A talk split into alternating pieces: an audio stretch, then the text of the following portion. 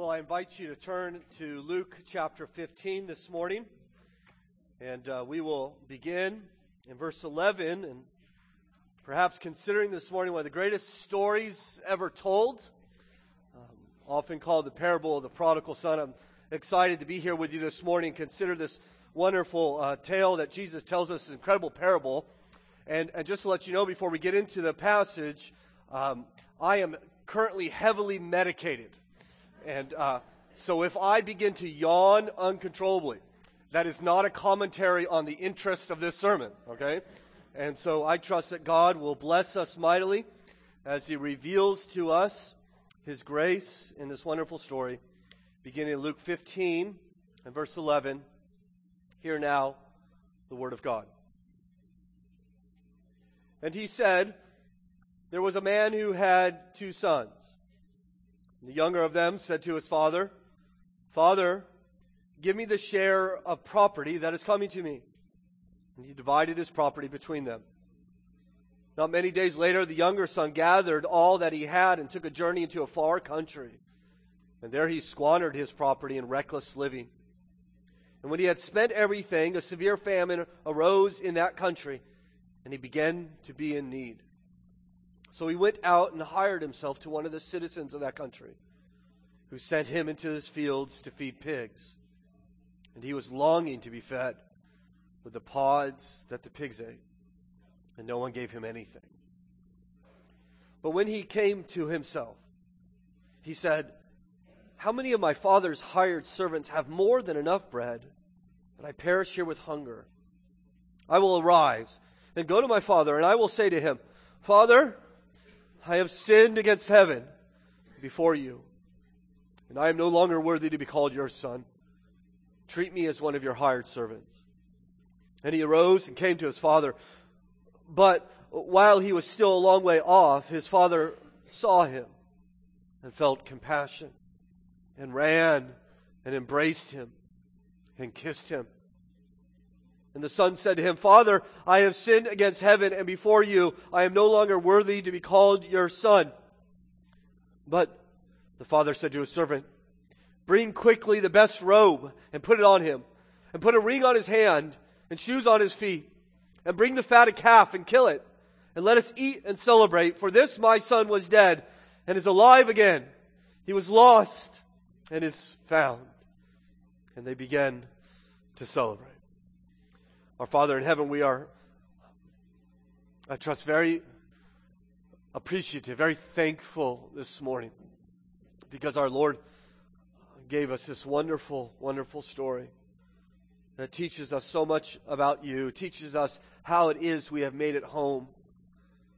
And, and much of it we, we will be afraid to believe if it was not taught to us by our Lord here. And so we are delighted to come and let you speak to us through the words of your Son, that we might know you better. And that knowing you, we might be transformed more into your likeness. We might bring you glory, exalt your namesake. And so help us this morning.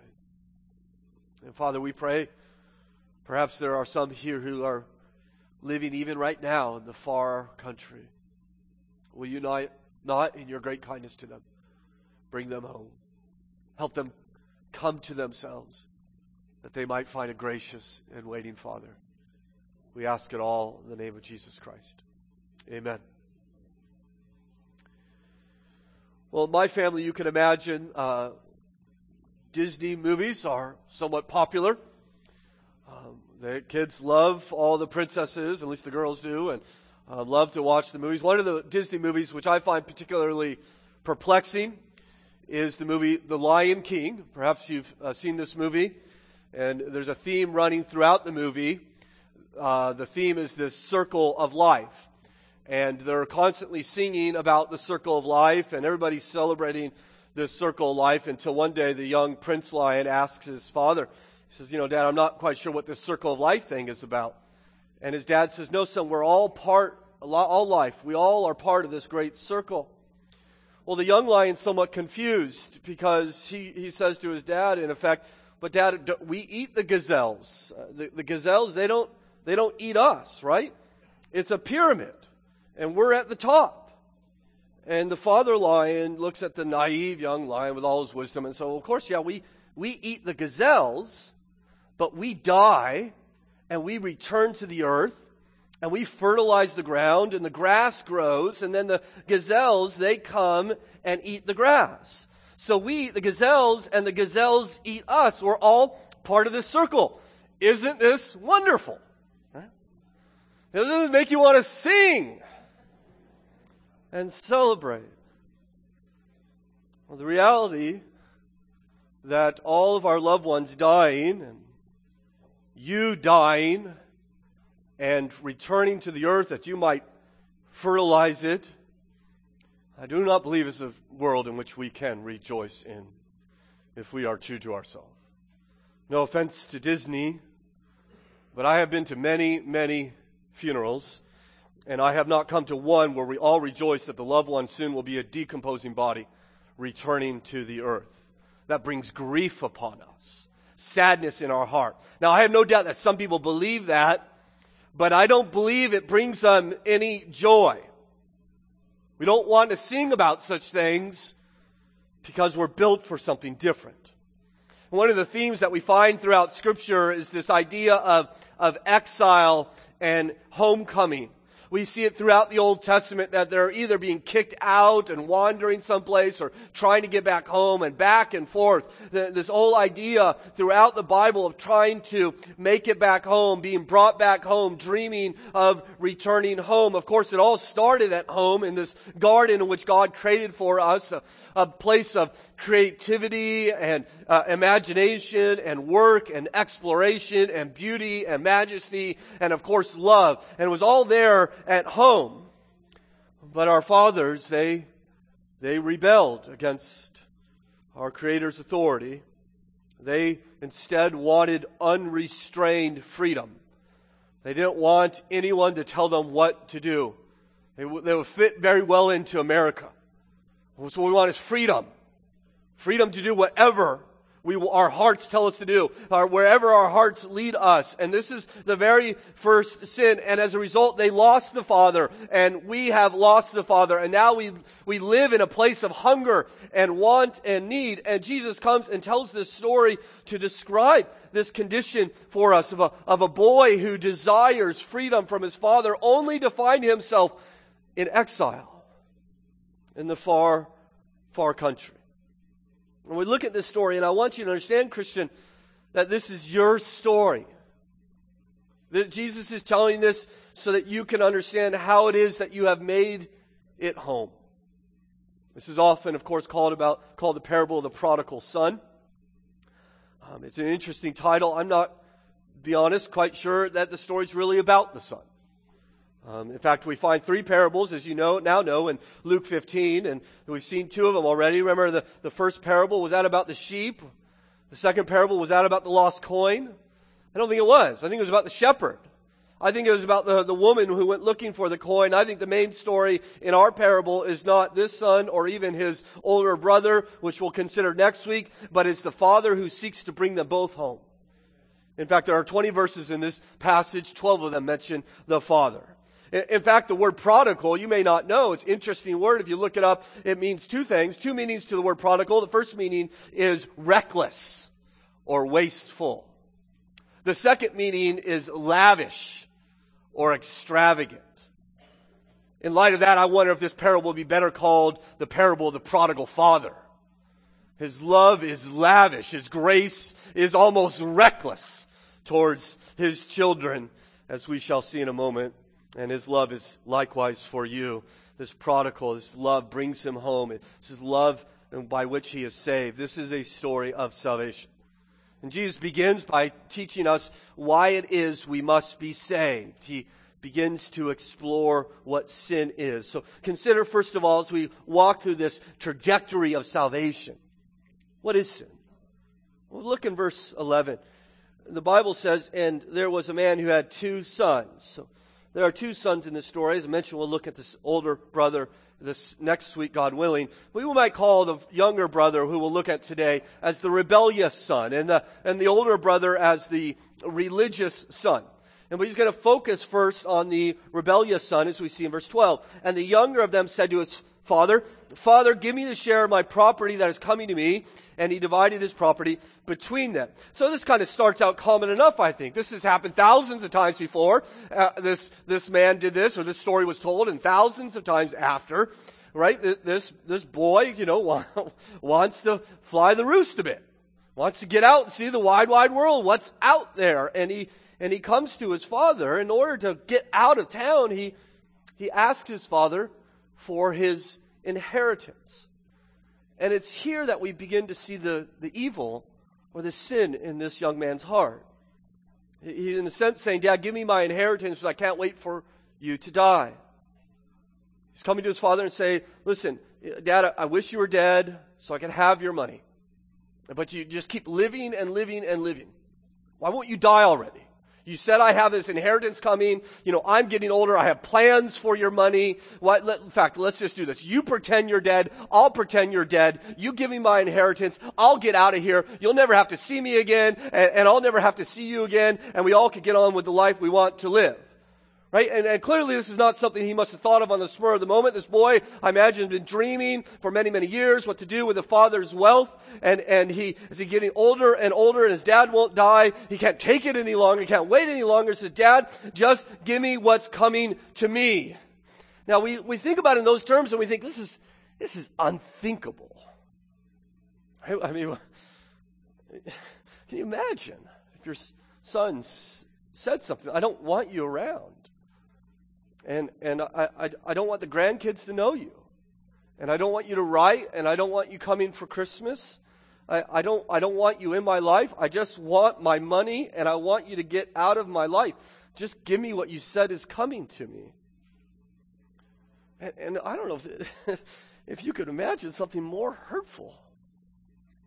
And yet, I think this is exactly what you and I do with our God. This is the heart of sin.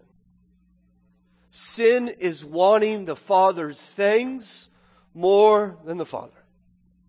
Sin is wanting the Father's wealth and not the Father's love. Sin is wanting the Father's blessings and not the Father's relationship. So my Christian brothers and sisters, beware of your disdain for this man. You may be more like him than you realize. This is called idolatry. This is the main problem in all of our hearts that we want comfort, we want ease, we want an early retirement, we want some prestige in our life, we want a nice family, we want enough money to do the things that we want to do, and we can do it all without the Father's role in our life. It is uh, very, very easy for us to love the Father's things with no love for the Father.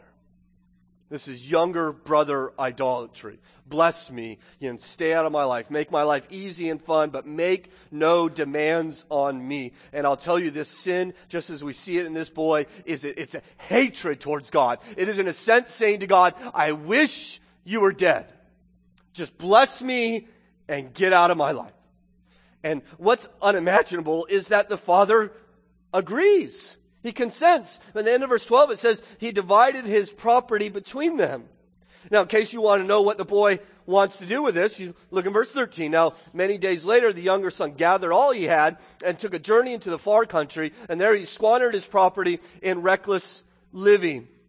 You notice he leaves as fast as he can. Not many days later, Jesus tells us, you say, well, why does he wait a few days? Why not just leave that day?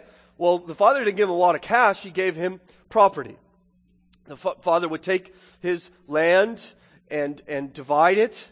The older brother would take, he would receive a double inheritance. The older brother would take two thirds of the property. The younger brother would take one third of that property. This is family land. And so he gives it to his son. And now he has to convert the property into money. And so within a few days, he has liquidated his family's property into a big old wad of cash. Mind you that this is ancestral land.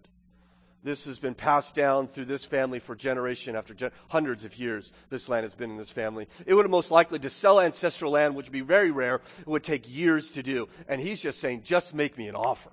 Just someone pay me for this. And the accumulated wealth of generations was just lost in a few days. And you think that might have cost the father something. I was reading one Middle Eastern man who was writing about this parable, and he said a Middle Eastern father can only respond in one way. He would be expected to strike the boy across the face for his insolence and drive him out of the house with verbal and physical blows. But of course, he didn't. Instead of blows, he gives him his land. Instead of blows, the father surrenders his honor. His reputation has now been publicly shamed. Instead of blows, he allows his heart to be divided. It is interesting to me that the word property, at least translated property in verse 13, uh, verse 12, is actually the Greek word bios, where we get the word life from. And I wonder if Jesus is, is employing a, a double meaning here, that he not just, did not just divide his property, he divided his heart. He divided his life. He's enduring the pain of his son's departure. And you can imagine, it's very easy to, the son getting all that he wanted from his dad and he just walks away. And maybe the, the father stands there with a tear rolling down his cheek, just wondering if his son maybe will have a glance backwards as he leaves. But he never does. His dad is dead to him. His heart is pounding with freedom and thrill and excitement. This is what sin is like. Sin is, is this, this idea that we just want what you have. It's idolatry. We don't want you. We just want you to give to us. And that sin leads us to someplace. It leads us to a condition we might call lostness. This is what Jesus has been telling us in these parables. He's been showing us how the lost is found, but in the first two parables, he never showed us what lostness looks like until we come to this boy and we see that sin brings us to a place and Jesus calls it, it it's, they're lost. So consider second with me this lostness, this boy who wants freedom. There we see the reason why in verse 13 he says that he wants to spend his money in reckless living. That, by the way, is the word prodigal. Maybe your old translation, maybe the King James has prodigal living. That's the only place we find that word in this parable. He wants this lavish and reckless life. And, and so you can imagine him, can't you, going out with his wad of cash in the far country and buying the, the fast car and just cruising around town. And, and he's got the, the flat screen TV and the, the nice clothes and the opulent jewelry and the, the fancy restaurants and parties. We'll find out later that he's spending his money in, in, a, in a very immoral way. He's squandering on prostitutes. And it's not hard to imagine on alcohol and, and drugs and that he's just living this life. And you think, well, I wonder if he's missing the Father's house. Is he missing the Father's presence? I don't think so, not at that point. I think it's pretty exciting for him. Right? Sin is exciting. I don't know, maybe you've heard a Christian tell you, maybe even a pastor, that they come and say, listen, sin is no fun. And, and you might be thinking, well, you're doing it wrong then. Right? Sin is fun. The Bible tells us that. There is pleasure in sin, Scripture says, for a season. This boy is enjoying his sin, there is no doubt. But it only lasts a season, as you know, verse 14. And when he had spent everything, a severe famine arose in that country, and he began to be in need. The money is gone, which is not surprising, I don't think. If you live with no thought of tomorrow, tomorrow will come, and you will be left with nothing. We see the tragedy in this is father's hope that this boy would have this secure future to be taking care of all his life. It's just gone in a season. Just gone. And then a second blow comes. A severe famine arose in that country. This is the New Testament term for recession. Right? The real estate market's crashing in employment is plummeting, right? Investments are nosediving. He's got, he's got uh, uh, nothing, nothing left. This crisis, his whole world's collapsing. He's got no job. He's got no money. He has no family. In fact, he has one thing you see at the end of verse 14, and he began to be in need. That's what he has. He has need. He's tried everything. There is no doubt. He's taken the couch to the pawn shop. He's put the car on Craigslist. You know, sell immediately. Best offer, right? He's taking pennies on the dollar. He's looking for a job. Can't find one. He has no record, no resume, no references. Okay. The, you can imagine very easily in modern times, the bank takes the house eventually. And now you're on the street.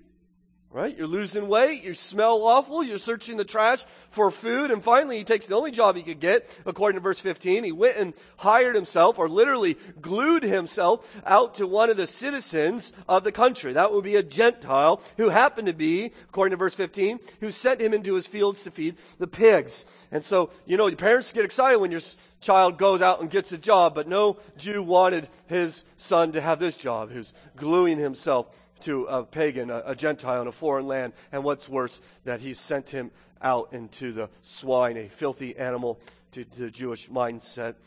We find his, you think, can it get much worse? Well, it does in verse 16. And he was longing to be fed with the pods that the pigs ate. Right? So hungry, he wanted to eat pig slop. He's helpless and he's homeless. He's humiliated and he's hungry and he's totally alone. For Jesus concludes his plight, and no one gave him anything. A few months ago, everyone loved him. Right, you have friends all over the place. Now he can't even get someone to give him a husk to chew on. This boy who sought his freedom, he ends up enslaved. He ends up lost. And Jesus is giving us a picture of lostness, isn't he? He's showing us what life looks like outside of Christ where sin will bring us. Now, this is not the only type of lostness. We'll see a totally different type next week. But for many people, this is what life starts. It starts out fun. It starts out thrilling. It starts out, you know, I'm going to, whatever my heart's desire, I'm going to do. It's, it's like skydiving. It's just, this is exciting until you realize you don't have a parachute. And then it's no longer fun. And then it's terrifying. And see, running away from God always sounds exciting. It always sounds like freedom. It, it always sounds like, you know, I'm just going to do whatever I want. I'm going to have a great time. And the reality is when we run away from the God who has made us, who knows how life is supposed to live, when we rebel against Him, we end out in the wilderness. We end out in need. We end out far from home. Now it may be drugs. It may be alcohol. It may be illicit sex. But far more often, it may be the idolatry of your family, the idolatry of your career, the idolatry of your hobbies or your television television or your leisure and something becomes is so important to us, it becomes our God and we become enslaved to it. We have one, cho- we have one choice in this life and it's really to be a son or to be a slave right? And you refuse the sonship in which God offers you. You refuse to live in the house of God, then you'll become a slave to something else. There will be a pigsty in your future. There will be misery around the corner. And it may not be in this life, but I'll tell you friends, it will be in the life to come. This is where sin leads us. And maybe there are some here who know this. Maybe you, you recognize this. Maybe some of you know the, the darkness of secret sin. Maybe some of you know the, the pain of, of some addiction. Maybe the pigsty of broken relationships. And the path you begin to walk, it, it offered you so much. It was, it was so thrilling. And now you've ended up someplace you never thought you would be. Maybe that's why you're here this morning. Maybe God wants to call you home. See, there's hope. See, up, up to this point, this boy has done everything he could do to keep from going home. He couldn't endure to face the father, but you know, verse 17. But he came to himself. And he said, How many of my father's hired servants have more than enough bread, but I perish here with hunger? And what Jesus begins to do after he shows us this boy's plight, he begins to explain to us what repentance looks like. And consider, thirdly, repentance. That when we are far from God, we have to turn and come to ourselves and repent. There are four truths about repentance I see in this passage. It's not everything we can learn about repentance, but it sure is helpful. You see, there begins with an awakening, but he came to himself, he said, right? How many of my father's hired servants have more than enough bread, but I perish here with hunger? Repentance always begins with a, an awareness of your lostness. And, and not just that, but the, the goodness of God. Right? He says, even the servants have not just bread, but they have more than enough bread. In the Father's house, there's, there's more to satisfy than all the world offers. And he begins to understand, I, have traded the, I traded the, the, the folly of, of, this sin for living in my father's home. I, I've, I've, I've given up the father so that I might have the pigsty of this world. He, he, he's like the psalmist who's, it's coming to him. Remember the psalmist? I'd rather be a doorkeeper in the house of God, he says, than dwell in the tents of wickedness. Better is one day in your courts than a thousand elsewhere. In other words, you say, why would, why would I want to live apart from the Father who just loves me? Why would I do that? Well, he's perfectly good and perfectly loving. It makes no sense, just like this sin. The sin is, is, is lunacy. It is, it is rebellion against a perfectly good God who only wants your good. It's to reject him for, for folly. And so he awakens to this truth, and that his response is, I'm going to go to the Father. Verse 18, I will arise and go to my Father, and I will say to him, Father, I have sinned against heaven and before you. You see, after this awakening, there's a, there's a brokenness in his heart. There's a, a, con, a humble confession. I like how he understands his situation. He says, I have sinned, but he tells us where. Right? I've sinned against heaven and against earth. I've sinned against my God and my Father. And you may think, whoa, whoa, whoa, wait a second. I see how you hurt the Father. I see how you hurt your brother. I see how you hurt your family. But what do you mean you sin against heaven? It reminds us of the, perhaps the greatest confession of sin in the Bible, David's confession in Psalm 51. You remember David stole a man's wife and then had the man murdered in order to cover up and David is broken against this. And he responds in confession in Psalm 51 and he says to God, Against you have I sinned. And we think, Whoa, whoa, wait a second. what about the guy whose wife you took and then you had him killed? But what David is teaching us, what Jesus is teaching us, is that sin is ultimately, always first against the God who's made us. It's always first against the God who reigns over us. Rebellion, sin is always a rebellion against God's goodness, and he understands this. I've sinned against heaven and earth. He confesses this. Now notice this is not self-pity. There is like a confession of sin that masquerades as self, as self-pity. And self-pity, I mean, we're often upset about the consequences of sin. Maybe you've been here, maybe you've encountered people like that. We'll be upset about our sin because of where our sin has brought us, right? The, the, how our sin has hurt other people, and I'm so sorry I hurt you this way. Well, being sorry about the consequences of your sin is not the same thing as about being sorry about the sin itself. He comes to God and he's saying to him, I can't believe I've done this against you. You've only been good to me. You've only been kind and patient with me. How can I treat you like this? He hates the sin, not simply the consequences, which leads him to this Third, the sense of unworthiness. You see it in verse 19. He says, I am no longer worthy to be called your son. He will not go back to the father and appeal to his position. He's going to make no claims upon the father. His, his sin is so bad that he's not worthy to be his, his father's son and, and he knows it. He takes, in other words, you, you see him taking responsibility. There, there's no excuses here. He's not going to go back and say, you know, dad, everything was going good, but this famine hit and that, listen, everybody's struggling. I was doing just fine until the famine came. No, there, there's no excuses. There's no blame shifting. He's broken. He, he doesn't try to pass the, pass it off to someone else. You know, we have this tendency, don't we, to, to blame, blame other people for our sin. When we confess sin, we really sometimes confess other people's sin. You know, I'm sorry I threw the TV out the window, but you make me so angry when you talk to me that way. Right? It's not my fault. The TV's out on the grass. It's your fault if you didn't talk to me that way. It would never. I'm sorry I kicked the cat across the room, but you know the traffic was terrible today. My boss chewed into me today. Right? It's not my fault. It's the traffic. I'm really the good guy here. I'm the victim here. It, it, it's the, it's my boss's fault. It's your fault. It's the, it's the traffic's fault. You know why we do this? Because we, we have a little bit of religion in us. You know, religion comes and, and says, God's going to bless me. God's going to take care of me if I have a good record, doesn't it? So if I do what he tells me to do and I, you know, I, I go where he goes, uh, tells me to go and I, and I, and I, I say the things he tells me to say and I have this good record, then God, God, God kind of owes me. He, he's going to pay out. God's going to do, be good for me. This is how all religions work. All religions work this way, except Christianity. Here's the rules. Keep them. If you keep them, God will bless you. Right? And so what happens if you lose your record? It's, it's your only hope. This is why religious people can't repent. You can't.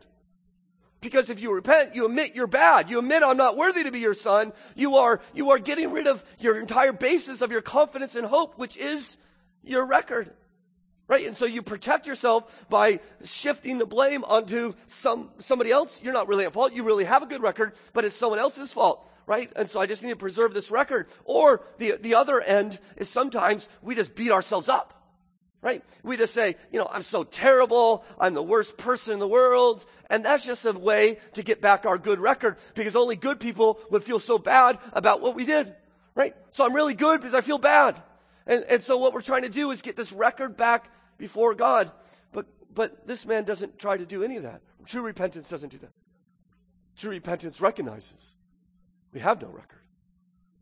I'm bad. I'm not worthy to be called your son. I said, well, where's our hope then? Our hope's in Christ's record, not our record. In fact, when we have Christ's record, we're free from having to prove ourselves we're free from having to be right all the time. We're free from having to be the victim all the time. We're free from uh, everyone else being wrong all the time. It frees us from this blame shifting. It frees us from ar- arguing. We can take full responsibility because we appeal to Christ's record. And so this man has this, this beautiful um, confession and a sense of unworthiness. And finally, there's a plea for mercy. He doesn't quite get forgiveness, but he's getting there. He says it in verse 19 Treat me as one of your hired servants. You notice there's no bargain. He's not going to bargain with his father. He's not going to say, listen, I can work off this debt. Just give me a chance, right? I can make it right. I'll prove myself to you. He just goes and pleads for mercy. He says, I, I, I'm not worthy of anything. Will you, will you at least make me your servant? See, repentance comes to the Father with nothing but need, uh, no, with nothing but a plea. Will you help me? And so this is what he said. I'm going to say this, my Father. And look in verse 20. And he rose and came to his father. So there he goes. He's not worthy to be called a son. I love how Jesus puts it. But he goes to the Father. In fact, even in verse 18, he says, You know, I'll, I'll say to my Father, even though I'm not worthy to be your son, that's his only hope. See, this is what repentance is. It's, it's coming home to the Father. Right? And, and this man comes. I, I wonder if he's perhaps thinking, how's it going to go? Don't you think he's got to be anxious, nervous, staring at the ground as he makes this long trek home, thinking it over? How's dad going to receive me? What's it going to go like? Well, he doesn't have to wonder long because we come to one of the most beautiful scenes in all of Scripture a picture of the lavish grace of God on repentant sinners. Consider, fourthly, grace. What does grace look like?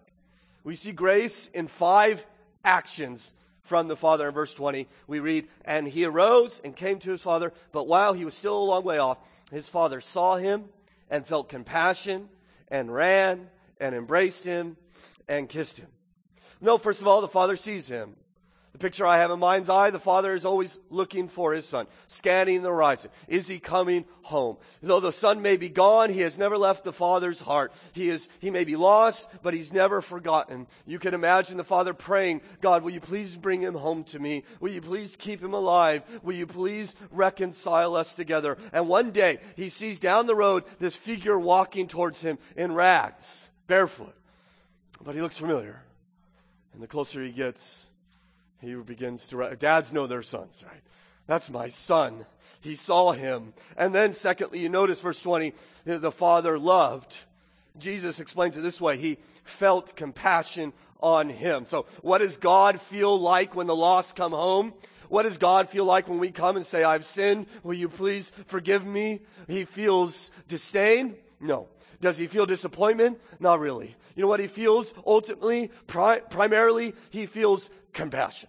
In fact, if you read the Gospels, you will find Jesus' emotional life described over and over again. You'll see times when Jesus is angry. You'll see times when Jesus is sad. You'll see times when Jesus is filled with joy. And you take all the descriptions of the emotional life of Jesus and you put them all together. There is one emotion that describes Jesus more than all the other emotions combined. You know what it is? Compassion over and over and over again. He has compassion. And we see what the Father's showing. He loved the Son when he was lost. He loved the son when he broke his heart. He loved his son when his son hated him and squandered his inheritance and scandalized him. E- even before we repent, even before we return, the Father loves us. He never stops loving us. For God so loved the world that he gave the, his only begotten son. It's not that he gave his son in order that he might love us. It's out his very love for us, even in our sin. Please understand that when you break God's heart, he loves you. He has compassion on you. He will not stop. In fact, you see, thirdly, the father ran. He's not just compassion, he's moved by compassion. Now understand in this culture, once again, I'm sure you've heard this before, middle-aged men of some dignity, they don't run. It's embarrassing. In fact, I, I, don't know any culture where it's honorable for an older man to run. Right? Just to be honest, it's not pretty, right? Well, this man's running. A man of wealth, servants, hiking up his robes, baring his legs, right? He's running. Why is he, why, he's, he's making a spectacle of himself. Where's your dignity, man? Why is he running? Well, my friends, there comes a time when something so dominates your heart that your own dignity is the farthest thing from your mind. You could care less. That's what's going on. He's shaming himself and he doesn't care. That's my son! My son is home. And I'll tell you, this, this, you understand, Jesus is describing God. That's what your father is like. The holy God of the Bible, whom the angels say, holy, holy, holy is the Lord God Almighty, the creator of heaven and earth, the righteous one, the holy one is the God who runs to repentant sinners. In fact, this is the only place in the Bible where you will find God in a hurry. It's the only place. And he is in a hurry to do what? Give grace. He is in a hurry to forgive the repentant sinner. That's what will get God up off the porch. That's what will get God running to you if you come with repentance in your heart. Now, I don't know if the boy knew why his dad was running. He may have had a different understanding. Sees dad running down the road towards him, never seen dad run in his life. He may be scared. You know, like, is dad taking off his belt? Is that what's going on? Right? Is that a stick in his hand? Well, I don't think he had a wonder long. And the closer his dad got, with a smile on his face and his arms outstretched, yelling at the top of his lungs, my son! My son! My son! As he runs to him, and Jesus says fourthly, he embraces him. Literally, he falls on his neck. There's just a big pile of men out there on the road hugging each other and embracing each other. In, in, my mind, the dad picks his son up with a bear hug and just hoists him in the air, laughing and crying. See, God doesn't keep us at arm's length. He's not distant. He's not some dispassionate creator. He's not some emotionless deity. He is full of emotion. He is full of love. And Jesus just wants you to understand God in this way. And lastly, the father, he kisses him. And in fact, the verb text is the continual tense. He keeps on kissing him, just kissing and kissing. Uh, the, the son is prodigal with his dad's money, and the dad is prodigal with his kisses. Right? And it's just over and over again in his love. In fact, Charles Spurgeon, uh, uh, he once preached an entire sermon on the father kissing the prodigal son. A, a seven point sermon, right? Uh, he said God's, it shows God's great forgiveness, intimacy, assurance, comfort, joy, restoration, and love. It was just extraordinary. By the way, dads, granddads, be affectionate with your children, especially your sons. Hug them. Kiss them. Don't, don't be a weak man. Be a strong man, but be a soft man. Be a tough man, yes, but be a tender man. Right? Don't embarrass them. Right? They hit a home run. You don't need to run into the dugout and give them a big old kiss on the cheek. Right? But you gotta give your children hugs. Wrap your arms around them. Kiss them on the head. Tell them daddy loves you. And they'll say, stop it. They'll squirm. And they'll say, stop it, which is code for do it again. Right? Okay? We are affectionate. And so this dad is kissing and hugging and running and loving and looking, right? He said, well, what's missing? What, what's missing? I'll tell you what's missing. Scorn is missing. Right? Shame. I told you so is missing. And sit on the porch, see his boy coming and say, Oh, this ought to be good. I think I'll just make him walk all this way. I think I'll make him grovel a little bit. Let's see what he has to say for himself. There, he doesn't ask for an accounting. There's no where have you been. It doesn't matter. What matters is he's come home. J.C. Ryle put it this way Let it be noted that the Father does not say a single word to his Son about his wickedness. There is neither rebuke nor reproof for the past, nor galing admonition for the present, nor irritating advice for the future. The one idea that is represented as filling his mind is joy that his son has come home. There may be a time for that, but not at this moment. And what Jesus wants you to understand, my, my Christian brothers and sisters, my forgiven sinners, is this is your God. This is your Father. He does not reluctantly save you. He is overflowing in joy to pour out grace upon you. He wants to shower grace upon those who once lived in the pigsty of sin. And maybe you're here today and you're not a follower of Jesus. You need to understand, I don't know what kind of character you have of God in your mind, but this is how Jesus describes him. A God who wants to let his love explode in your life. You want to, you want to experience the explosive love and grace of God in your life. You want to know what the fuse is? The fuse is repentance. Repent and enter the kingdom of God. Jesus says. Even, I tell you, even if your entire life you've ignored God, even if your entire life you hated God, you cursed God, as I did for 19 years, you wanted nothing to do with God, the moment you take those steps to Him, He comes running to you with grace, with mercy, with forgiveness, even when it cost Him. You think this is easy for Him to do? I'll tell you, forgiveness is sacrificial. I want you to hear this, Christians, because you and I are called to forgive as we have been forgiven. Think about how this boy has wronged his father. He's wronged him financially. He has permanently lowered the family's economic status. He has wronged his father socially. He has disgraced his father, not in an individualistic American culture, but in a communal honor culture. His father is no longer respected in his community. He is a shame. He is a fraud to all those who once held him in high esteem. He has harmed him relationally. He has fractured the family. He's right. He doesn't deserve to be his son. He doesn't deserve any more of his father's resources. But the father will give him both. And in doing so, the father must absorb the debt. Right? He's not going to get his money back. He's not going to get his reputation back. The father will have to pay that. You see, when you are wrong, when people sin against you, there is a debt. They might rob you of your happiness. They might rob you of your peace. They might hurt your reputation, right? There's always a debt. There's oh, that's what sin is. There's always a debt that incurs. And often we want to make them pay it back. Well, if you did this, then I want to rob you of a little bit of happiness. I want to hurt your reputation. Listen, there are two, two, two ways to respond every time when someone sins against you. One way is to make them pay the debt. The other way is for you to pay the debt. But someone has to pay the debt. Always. There's always a debt someone has to pay. That's why forgiveness is hard.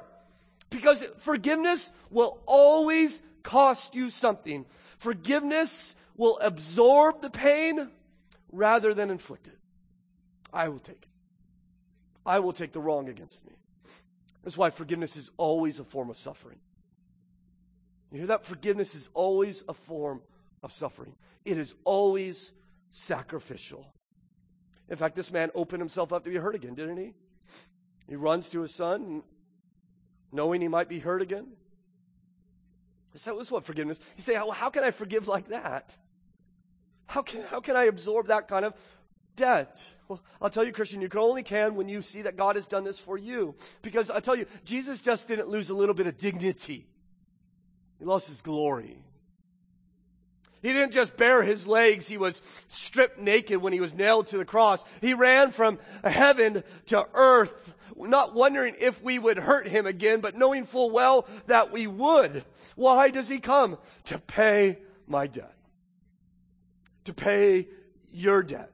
He does not stand on the porch and say, I'll just let you walk to heaven. He comes to get us. He runs from heaven and earth not to inflict pain, but to absorb it. Why? So that he might embrace you, so that he might kiss you, so that he might welcome you home. And I'll tell you, if Jesus is your Lord, one day, literally, not figuratively, you will walk home and Jesus will wrap his arms around you and he will say to you, welcome home. Welcome home. Because he paid your debt.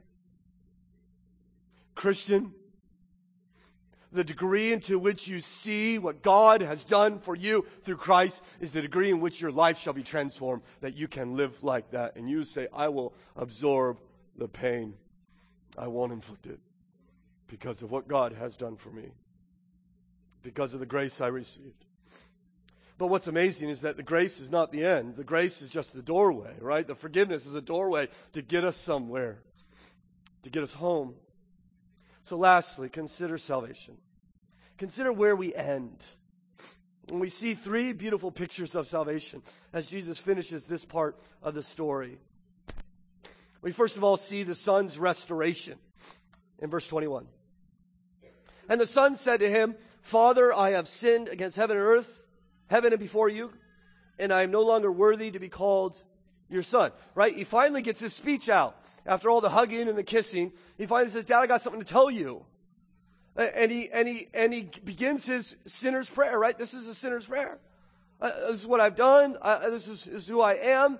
And, but before he can finish it, before he can say, make me a servant, his father interrupts him. Not to scold him. Not to say, you're right, you're a fool.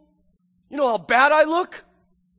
But look what he does. He won't let him finish. All he hears is, I'm not worthy. I've sinned. I'm not worthy. That's enough for him. Verse 22. But the father said to his servant, bring quickly the best robe and put it on him and put a ring on his hand and shoes on his feet, right? He doesn't, he just totally ignores the son's argument.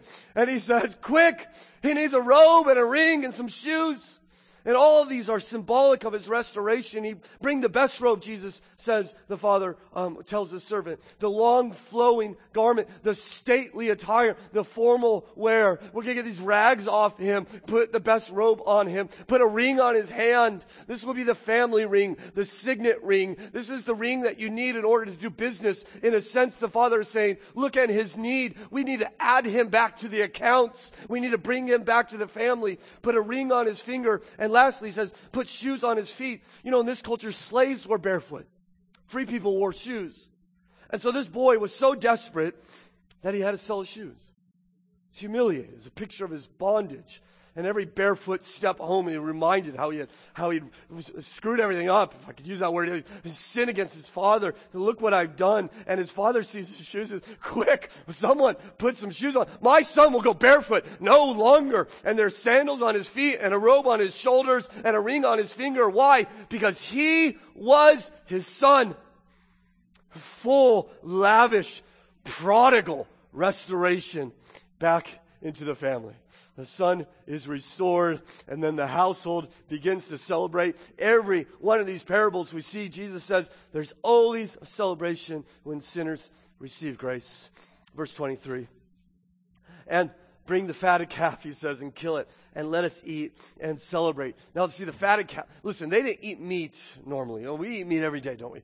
They didn't eat meat. It was a special occasion that they would eat meat. Like many cultures, by the way, today. I remember about a decade ago, I was on a mission trip in southern Mexico up to the Tzotzil Indians in, in the mountains, and they didn't, they didn't speak Spanish, so our translator had a translator. Very remote people. And we showed up in their village, and they started killing chickens. I mean, just chickens being slaughtered everywhere. And they started making these uh, enchiladas, and uh, they don't use, they use the whole chicken, right? We just use parts of the chicken, right? No, they use the, and evidently the head is the best part of the chicken. And so the, the pastor received the chicken head enchilada. I tell you, the beak sticking out of the enchilada. And this is, uh, you know, we really want to honor you. Here's the chicken head, okay? This is what, what they did. Well, this, the, this, the fatted calf is better than the chicken head. This is what's reserved for weddings. This is, this is a very special animal. It could feed 75 people. It could feed an entire village. And he says it's time to kill the fatted calf. And what we see is that, that God is not some, as we've already seen, a stoic deity.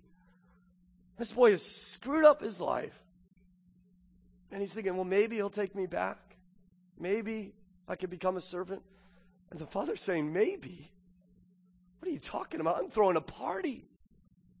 We are going to celebrate because God delights to show mercy to the repentant. Can't you understand why tax collectors are coming to him and sinners? I don't know what they thought when they heard this story because they know full well they are the ones who have taken what the, God has given them and squandered it and now find themselves in their bondage to sin. And Jesus says, Listen, if you come to me with repentance in your heart, we'll start up the grill. We are going to celebrate. What, uh, what, what hope do we have in the far country? What hope do we have after we wasted everything? What hope do we have when we slop in the pigpen of rebellion? The hope is that there's a God who not only will shower us with grace, but he will welcome us home with celebration in his heart. In fact, believe it or not, Jesus says he must celebrate. It, it has to happen. Look in verse 32. We'll consider this next week, God willing. But the father says to the older brother, it was fitting to celebrate. In other, literally, he says, we had to celebrate. I had no choice in the matter. Why? Verse 24, uh, for my son was dead and is alive again. He was lost and is found. And they begin to celebrate. You notice, lastly, the father's declaration. This is my son. I think that's the greatest gift this boy gets. Far better than shoes or robe or even a party. This is my son. Right? Because, because he was right. He's not worthy to be called a son. He wished his father was dead. He renounced his sonship. And the father, the father, to the father, he was never anything but what? His son. Even in his rebellion. He says, I'll be your servant. Request denied. You are my son. You will never be a servant to me. You are mine. You are in my home. He, he says, even beyond that, my son was dead. I mean, never thought he'd see him again. Could you imagine if, if a child left and you, you don't know where they're living or what they're doing? They've been gone for years and one day they show up with brokenness saying, Dad, will you, will you welcome me home? Can I come home, please? And his father says, absolutely. Because why? You are my son. I wonder if there might be a lost son here today. Maybe a lost daughter.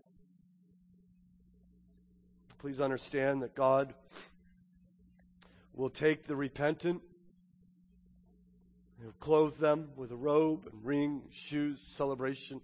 There will be a declaration, you are you are mine. You can come home right now. I'll tell you right now. You take you just take that one step. You just pray to God right now. God, I'm so sorry I made such a mess of my life. I want to come home.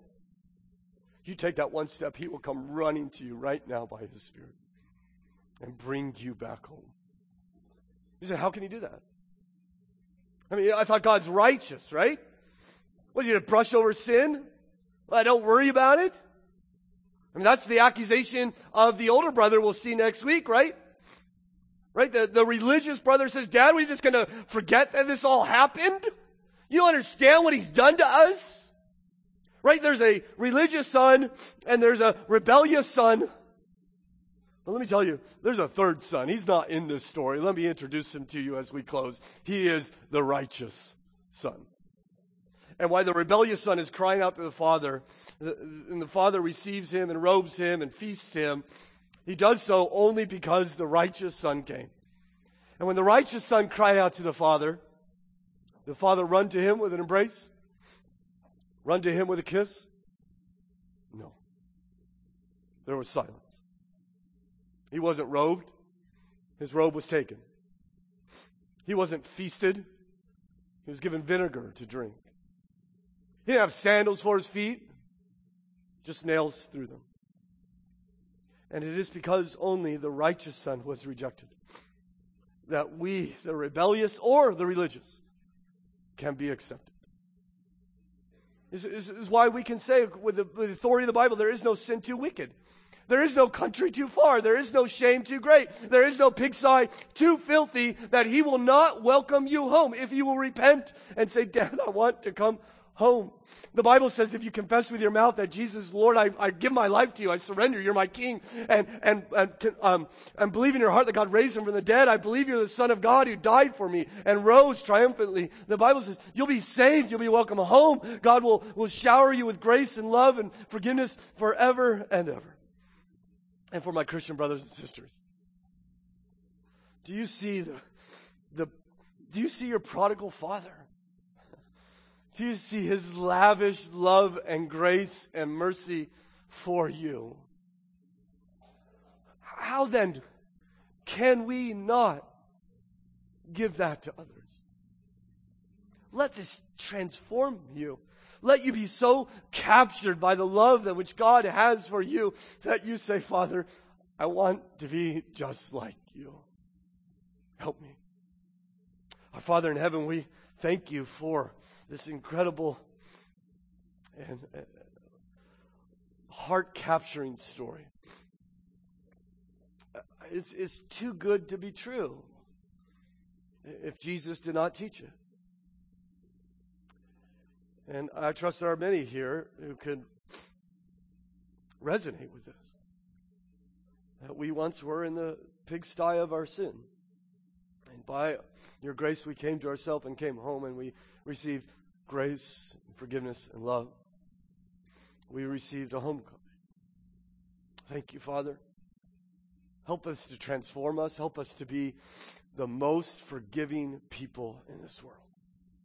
Not because we are good, but because you are good. That we are we be willing to pay any debt because the debt in which you paid for us far exceeds anything that one could owe us. And Father, we pray for our friends here, maybe one, maybe more, living maybe only known to them in the far country. They feel enslaved to their sin. Will you please, even now by your Spirit, will you awaken them to their lostness? Will you place repentance in their heart that they might come home to a God who is prodigal in his grace, love, and mercy? We ask it for your glory and in the name of Christ. Amen. Let's stay.